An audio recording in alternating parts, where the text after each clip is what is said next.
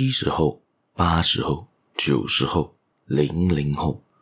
这四个时代呢的人有怎样不同的想法，有怎样不同的这个年代隔阂呢？我们今天就来看一看吧。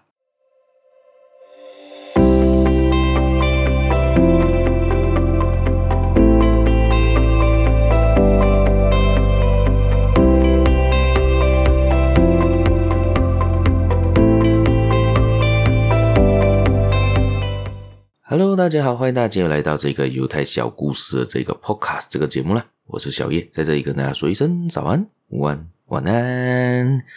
今天就是这个管我怎样活的单元啦。今天我们来聊一聊七十后、八十后、九零后、零零后呢的不一样的地方，以及他们个别不同的工作态度的想法，以及对于世代社会的不同的看法啦。在我们开始今天的节目之前，大家别忘了继续的收听，继续的订阅，继续的分享出去给你的亲朋好友关于这个 podcast 啦，还有可以去到我的粉丝团，好像在 F B、Insta、 小红书、 TikTok 还有 YouTube 都能找到我啦。大家可以在那边帮我做个订阅，以及给我分享一下你们对于近期的节目有怎样的看法啦。这样我们就开始今天的这个分享啦。然后今天我来稍微解释一下什么呢？七零后、八零后、九零后跟零零后啦，这四个时代是什么时代？第一就是一九七零年出生、一九八零年出生、一九九零出生以及两千年之后出生的人。而这些时代呢，都有不同的角色，不同的一个对于社会、对于这个世界有不一样的看法，也当然的关系到他们的年龄，关系到他们的文化背景，这等等等等不大一样。而且每个国家每个地区都会有些许的不同，但是大部分都是不会差别太远啦。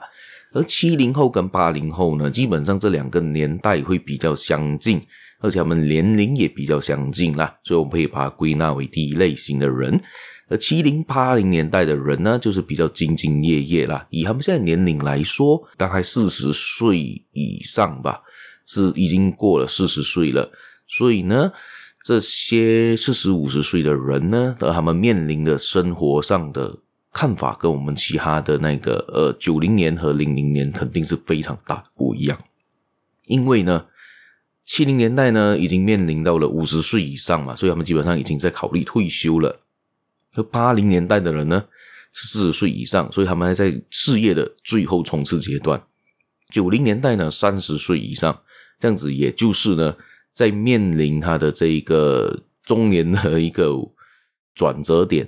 而零零年代呢，他们现在才二十出岁，这是非常年轻，刚刚投入职场的年轻小伙子。而今天我不来分享的就是关于他们的年龄而个别人的不同的想法，因为我相信大家可能都可以找到比较多。这我们来看一看这些文化背景上面以及生活态度上面的最大的不同点。七零年代、八零年代最大的不同点呢，就是七零年代跟八零年代的这个科技的部分呢，他们在他们年轻的时候的科技呢，没有这么像现在这么的发达，这么大的一个转变，所以他们对于科技上面的依赖性会偏低。也就是说呢，我们来说看七零年代他们用的时候，那时候手机还没出现，他们在职场上用的是 B B Call， 也就传声传那个叫什么名字了，就叫 B B Call 吧，就是人家打电话给你呢，他只是知道有谁打电话给他，就是这样子，他们就用公共电话打回去公司，说打去哪里一个地方，这样通知他这个人有打过电话给你，他打回去了解到底发生了什么事情。而到八零年代的人呢，就是到后期他已经是进入了有手机的时代，但是那时候手机呢还不这么的普及化，就是说每个人有手机，但是是就是好像那时候诺基亚 Nokia 的时代，以及 Sony Ericsson 的时代，Samsung 那时候才刚刚崛起的时代吧。所以呢他们的不一样的情况，到了九零年代之后呢，大家面临的更多的是这两个世代的这个科技的这个重叠性。因为九零年代的人也面临的从小的时候是没有科技感的，到零零年代之后开始手机进入比较大的进化的阶段，开始有了该说的 Nokia 诺基亚啦， Samsung 啦，然后之后再大一点的时候才进入了 iOS iPhone 的时代以及 Android 的时代。两个两大分离。所以以科技来说肯定上是有很大的不同。零零年代一出来就已经是在科技时代，所以每个人都有电脑，每个人都有 iPad， 每个人都有这一个电话来做这一些很多日常上的处理了，所以已经变成手机已经变成现在这个时代的必需品。像以前八九零年代以前，手机其实不属于那个必需品啊，它只是一个奢侈品，那个时候甚至属于一个奢侈品的类型。当然呢，我们说回工作态度嘛，因为他在背生活背景上面你很大的不同，所以他们想法也很大的不一样。七零年八零年代之后，他们每个人先以现在来说，他们的想法是兢兢业业的，想在一间公司干到底，尽量的提高自己的薪水，尽量提高自己的收入，可以为自己的退休而打算。所以他们的想法是尽量的待在同个地方，尽量的把自己的这个工作做好，这样把这个成本这个工作成本降低，也就是说到呢，他们就能更加好的做自己想要做的事情。而他们想的好想做的事情是什么？等退休之后才来做。这是他们现在的这一个想法，就是讲尽量把工作上做好，尽量提高自己的收入，尽量提高自己的薪水，这是他们的第一份的说法。而九零年代呢，这个时代的人呢，他们就会有因为面临了比较多的选择，工作上选择比较多样化了一些，然后他们就会变成是比较嗯，选择类型变多了嘛，所以他们选择工作类型也不大一样，比如股票经济，比如做直销，比如做卖保险。当然了 ,七零八零 年代也有这些东西，但是九零年代变成可以变成一个兼职，变成斜杠。他就想着我要做更多东西，我要对自己，我要尽量拿到 work-life balance， 就是我的生活跟我的工作要达到平衡点，也就尽量为自我比较为中心一些。七零八零年代的人做工的时候会以公司利益为主，会尽量以公司为看点。而九零年代人呢，他不一定会把公司看为最重要的，因为他知道公司不一定活得比人还要久，所以呢他可能会尽量的把自己的价值提高，而提高自己的一个想法，自己的一个思维。而零零年代呢，这个年代的人呢，因为他们接触的科技太多了，尤其现在短影音，我们看 TikTok 也好，他们去看小红书也好，很多上面都交代了很多人呢做直播主去做更多不一样的工作，他们更容易拿到自己想要的那一个呃金钱，好像金钱非常简单的拿到，所以他们的幻想中就是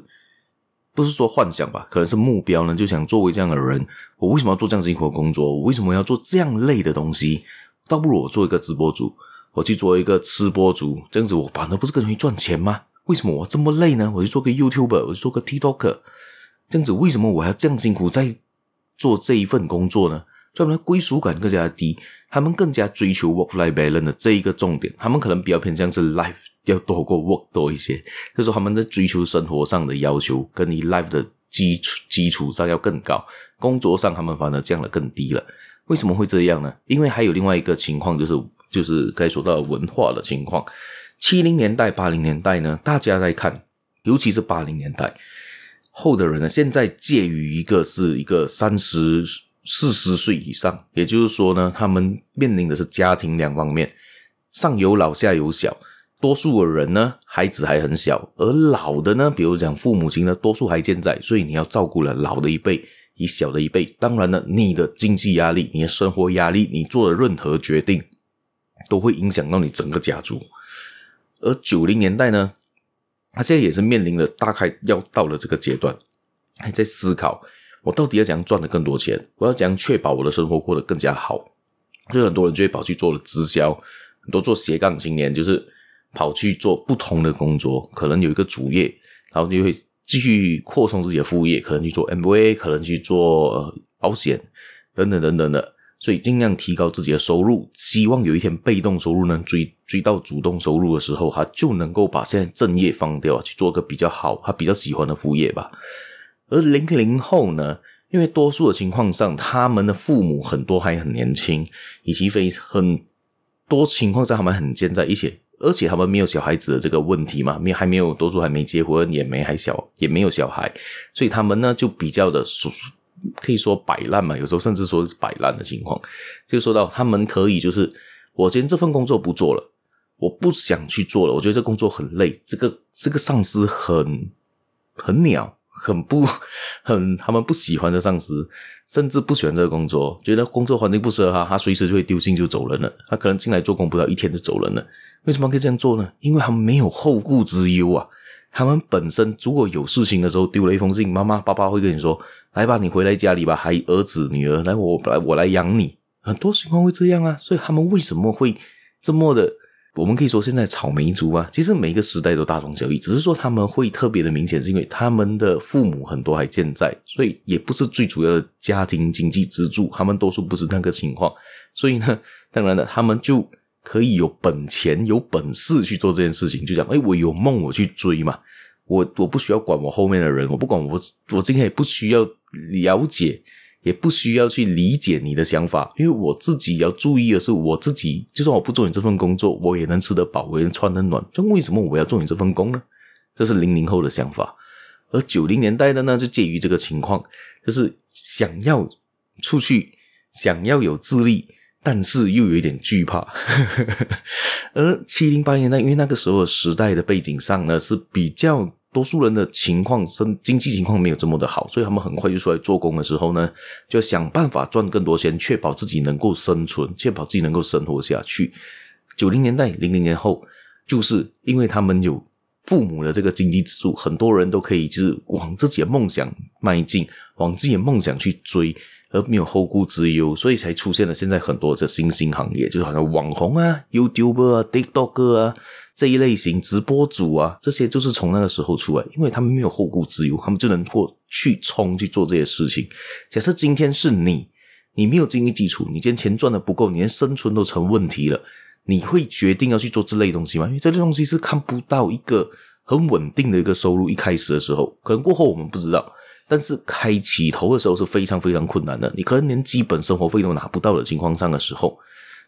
你能够支持下去吗？你能够坚持下去吗？好比说我们讲 YouTuber 来说，你最少要到盈利，要到 YouTube 能够盈利的情况呢，你要有一千个 subscriber， 你要有一千个订阅者，你的收看的时数要达到一个时数里面，你才能够开始盈利啊。如果假设你连盈利的方式都还没达到的话，你要怎样去维持你的生活呢？以一些我听过的一些呃 YouTuber 的分享，基本上你要有一年的无薪的这一个薪水，就是说你一年内是没有任何收入的情况上来经营你的 YouTube， 每一期每一天都需要有新的东西，或者是每一个礼拜有一个日更、周更、月更，你都一定要给一个支持点，你都要去吸引你的观众，你才能够达到那个基本的入门条款。但是你拍影片，你去做那些东西不需要钱吗？都需要钱啊。但谁来 support 你呢？谁来支持你呢？就是你家里人有足够的钱，有足够的东西才能够支持你。如果说有些九零年代的人，他们去做这件事情的时候，他们很多是有正职加副业，也就是正职是他做自己的东西，副业是他兴趣，他去做 YouTube。所以这个成功成的的案例也是蛮多的，但是很少会说我一开始我就直接做 YouTuber。而现在零零年代的人会直接这样说，喂，我一出来就我要做 YouTuber， 我要做 TikToker， 我要去做直播主。而不会先想要自己去找个主业来做，所以他们很大的时代的想法上也不一样，所以我们要顺应时代的改变，你要知道现代的人在想什么，而你作为这个现代的，比如假如说你是七零八零年代的人，你要知道九零年代跟零零年代在想什么，从那之中你才能够跟他们更加容易的相处，更加容易找到你要的这个工作态度，以及工作上的团队也会比较容易的聚集你的能力，而不是呢，你一昧的指责对方，而一昧的指责讲九十年九十后的人是这样的，哦，零零年代后人是这样的，这样子根本不能合作下去，这样子你一定会面临这个问题啊！你不可能永远你的团队里面就有七零八零年代的人吧？你一定要有新血，你一定要有新的人进来啊！而零零年代的人、九零年代的人，当然了，你要 respect， 你也要尊敬这些七零八零年代啊，或者比你更老的人的那些一些思维、思想以及经验。你可以先接受他的经验的说法，然后自己来做个分析，到底这个经验在现代还适不适合？而为什么还会这么说呢？背后有什么用意呢？背后有什么原因呢？我相信七零八年代的经验还是非常非常宝贵的，因为呢，这些经验是累积而成的，而不是一天就生出来的，不是书本上教得到的东西。如果书本上教得到的东西呢，这样子那个东西也太普遍了，就是你可以找到答案的。如果是经验呢，是不能够就是靠嘴巴告诉你的，而是能亲身去体验才能拿到的。这样子九零零零年呢的人需要花更多的时间，花更多的精神精力呢去了解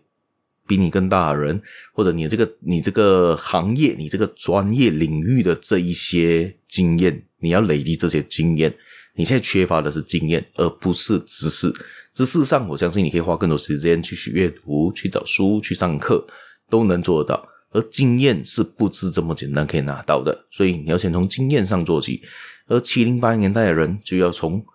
尊敬他们，以及了解他们，知道他们的习性，知道他们的态度，知道他们的做工方式，而一起去进步，而一起去推崇推高你在你公司团队里面的这个合作精神啦、啊。好，今天的分享就到这边，大家有什么意见呢？可以在底下留言让我知道啦。谢谢大家，我们下期节目再见啦，拜拜。